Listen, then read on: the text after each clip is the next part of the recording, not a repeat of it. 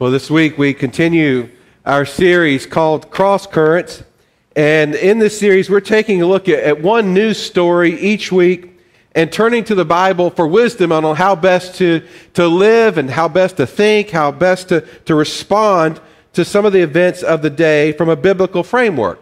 One of the great marks of a follower of Jesus is the way that we apply our lives to issues, apply our faith to issues that impact our lives every day.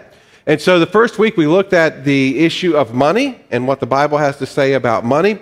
The second week we looked at the issue of what it means to wait, to wait with God and trusting His goodness and His timing in our lives. Last week we looked at our call to be image bearers in the world. Today's issue has to do with the upcoming election, kind of.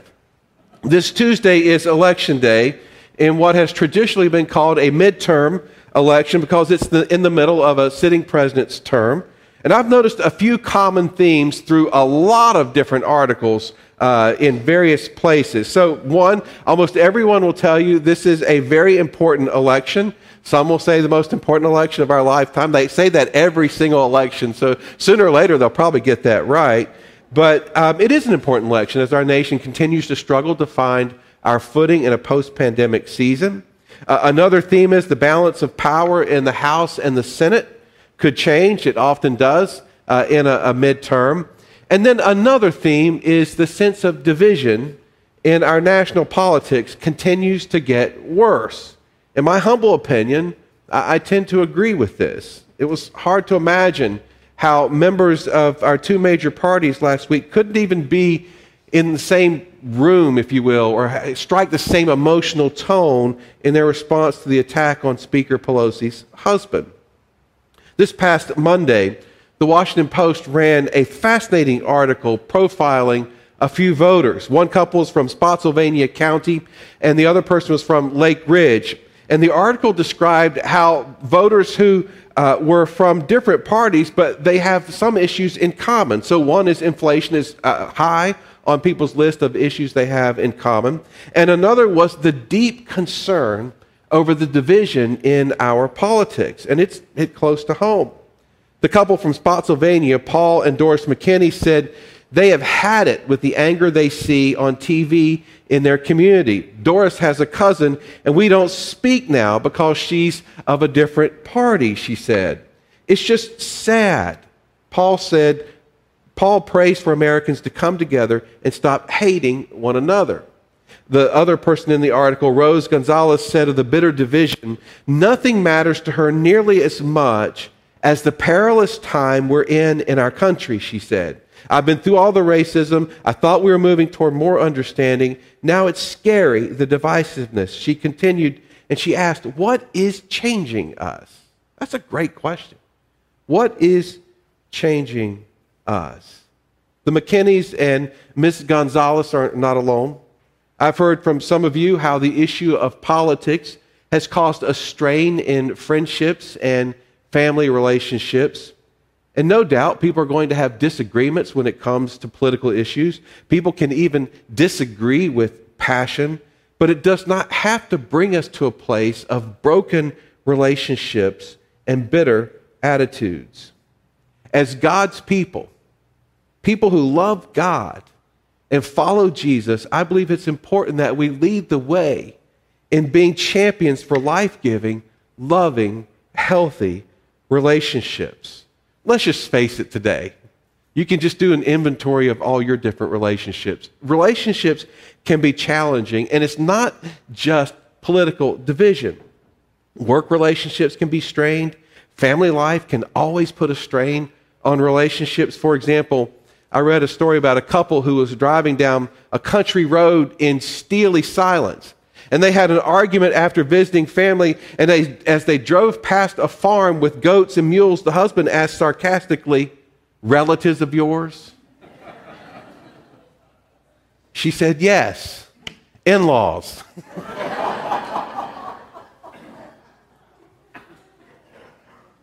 terrible, terrible, terrible.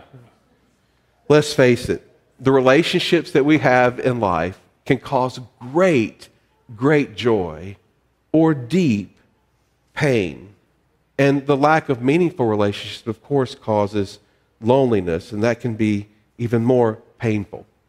So, what I want us to focus on today is exploring what the Bible has to say about nurturing, developing, thriving, healthy relationships. And there's no better place to turn than the words of our Lord in the Sermon on the Mount. Turn with me to Matthew chapter 7.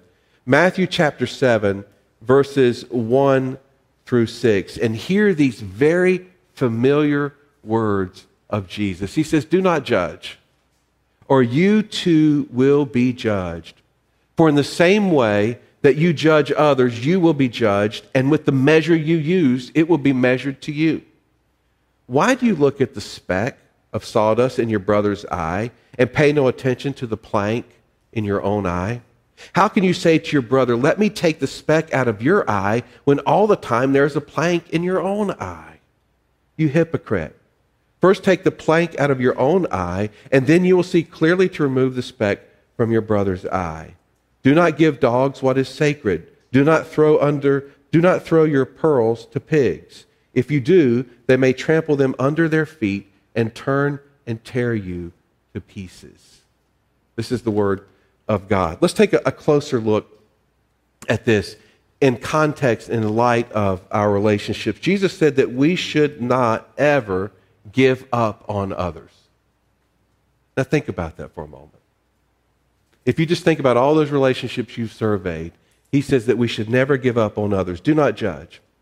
How many times have you heard this phrase perhaps taken out of context and partially applied?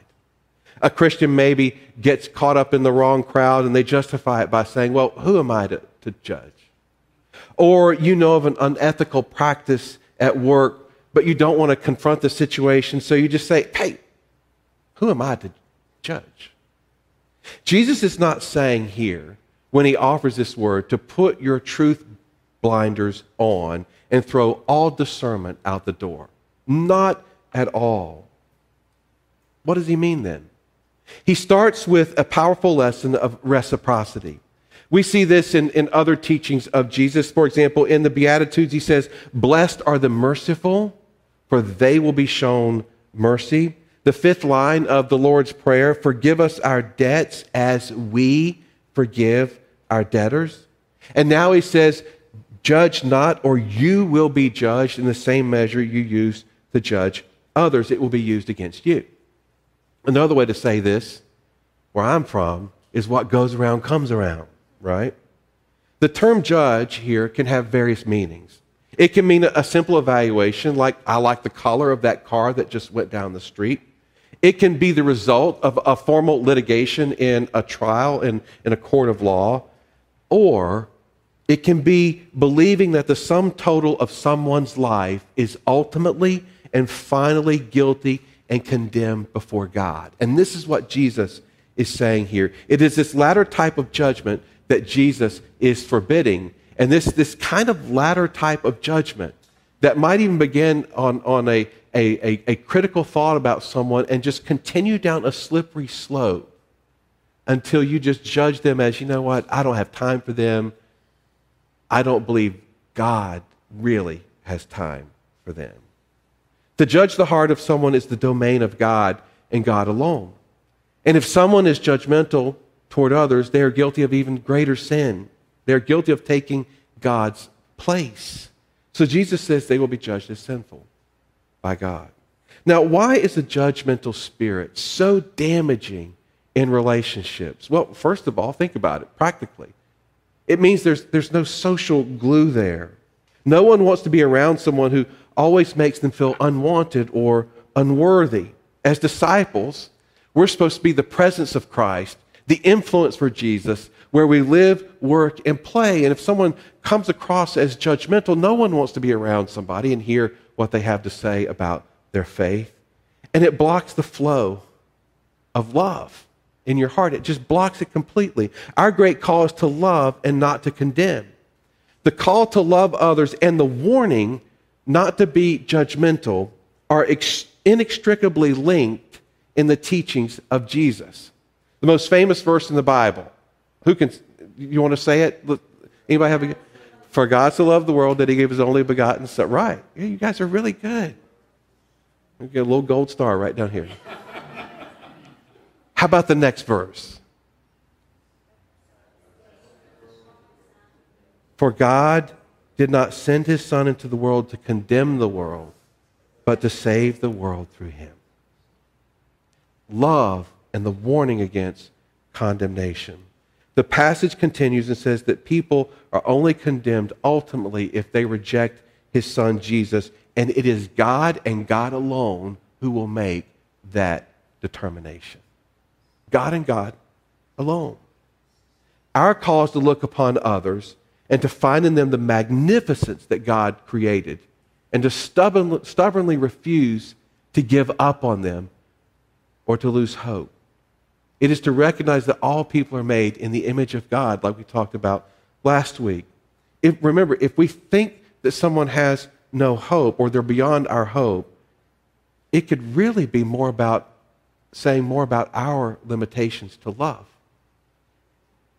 our limitations to have faith, our limitations to pray, and to have and hold out hope. Our God can redeem what seems to be unredeemable.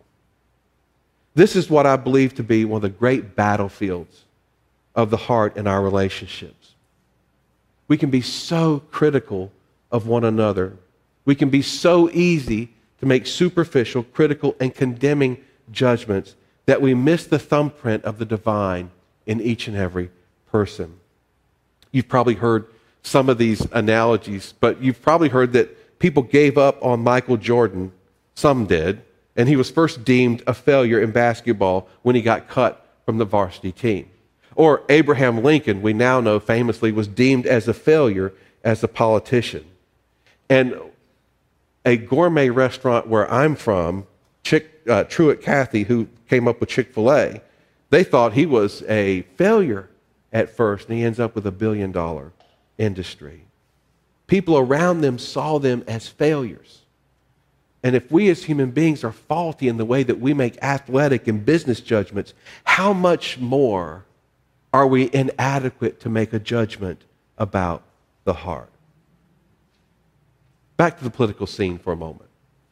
It is so easy to hear all of these commercials and form a snap opinion of someone.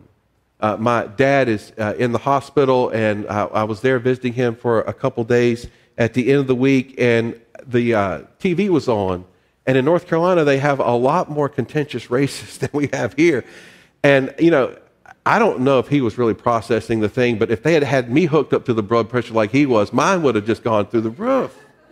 It was crazy. And it's so easy to hear someone at work or somewhere else with whom you disagree and form a quick opinion of them, even beyond their political beliefs. So let me encourage you. As you engage others, don't let your heart take the bait. Resist the urge to consider someone beyond the reach of God. Don't let your heart go down the rabbit trail of division. Pray for people with whom you disagree and stay loving at every turn. Put our cards out on the table. Condemning others is living with little faith in what God can do. Now, before we go the, the next part of the, the passage, let me just hit the pause button for a second. There is a difference between judging people and judging behavior. For example, there are some political issues and behaviors by politicians that should be called out by God's people as wrong. But we have to do the hard work of separating the person from the behavior. And after hearing some of the comments in this political environment, it struck me that we speak of individual politicians and candidates, people who are spouses and, and parents and children. They are individuals made in the image of God, but we speak of them almost like we speak of sports teams. You've heard people say, you know, I hate the Cowboys, or I hate the Eagles, or I hate the Commanders. And we usually assume when we do that that the person is referring to winning and losing of an athletic contest. We don't assume that they're talking about the individual coaches and players on those teams. We kind of make that assumption. We give that benefit of the heart, if you will. But in politics, we've started talking about individuals like we talk about sports teams as red or blue. And we talk about individuals that way. When we do this, we dehumanize people. And God's people, we have to be better than that. We have to lead the way in this country and say, hey, I can disagree with your politics, but I can love you with the love of Jesus. And by the way, let me tell you a little bit about him. Play button. Jesus also says, correct with caution here. Jesus asked a question. He asked really good questions. He inquired, Why do you look at the speck of sawdust in your brother's eye while you have a huge plank in your own eye? Jesus here is confronting the hypocrisy of seeing the sin in others without recognizing your own. Isn't that so human? Isn't it easy to rationalize our sinful behavior and guilt, but not someone else's? Adam was first up to the plate with this in the very first sin in the history of sinning, right? The woman you put here with me, she gave it to me, and so I ate it. And then Eve, you know, the serpent you put here, blah, blah, blah, blah, blah, blah, blah. Sin and rationalization have been twins from the very beginning. It is so easy to overlook our own sin and yet clearly see the sin of others. It's easier to mind the spiritual health of others than to try to mind your own. But notice here, you usually stop with that application. Jesus doesn't say ignore the sin, does he? He doesn't. He says, take the plank out of your own eye first before you go and remove the speck out of your brother's eye. To ignore sin is to deny the impact of sin in someone else's life. One of the great marks of Christian community is not that the church is a group of self righteous, self appointed sin police, but that Christian brothers and sisters care so deeply about the spiritual well being of others that we would go to that place of spirit led correction. So deeply that we would be willing to confront sinful, destructive behaviors. We are called to love each other that much. That is what's happening in this passage. Remove the plank first, then the speck. But here, two huge yellow flags. Okay? What does yellow mean? And, and anybody watch NASCAR? Well, it means caution anywhere, not just NASCAR. It means slow down, stop racing through your thoughts, and consider these two cautions. One is proximity. Proximity. Are you very close to this person? Before you go to a place of correction, are you very close to them? Jesus uses the term brother if you notice a speck of sawdust in your brother's eye. We know that in Christ we're all brothers and sisters, and this implies a closeness of Christian friendship. Relational proximity is crucial so that truth can be heard in love. Jesus is not advocating here drive by confrontations. Second, prior examination. Jesus is saying here examine your own life first. Remove the plank out of your own eye is using exaggeration and humor on a very serious subject. Jesus is saying here there's no way to confront sin in a redemptive way without first confronting your own. There's no way that you can go to a place of confronting sin in a redemptive way without first confronting your own. And when we do this, under the leadership of the Holy Spirit, we see the impact of sin in our lives and we mourn it. We see the beauty of forgiveness and grace and we want to extend it. We see the precarious and sometimes fragile nature of repentance and we want to walk with our loved one as they seek to walk in repentance. If the Spirit leads you to a place of confronting sin, then do so with great caution of proximity and prior examination. The, the last thing I want us to see from this passage is to be discerning. Our passage ends with a most curious verse Do not give dogs what is sacred, do not throw your pearls to pigs.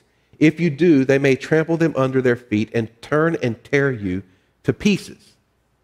Now, have you ever heard something from the Bible and it just leaves you scratching your head? This is one of them. And, and there are multiple interpretations. So, one long standing interpretation is that as Christians, we have great pearls of service, and even the gospel is, is a pearl. And we're not to offer these pearls to someone who is not worthy or who will not use them in an appropriate manner. That is an, a, often a, a, an interpretation of this passage that you will hear. I would like to suggest, with humility, the weight of Scripture does not square with this at all.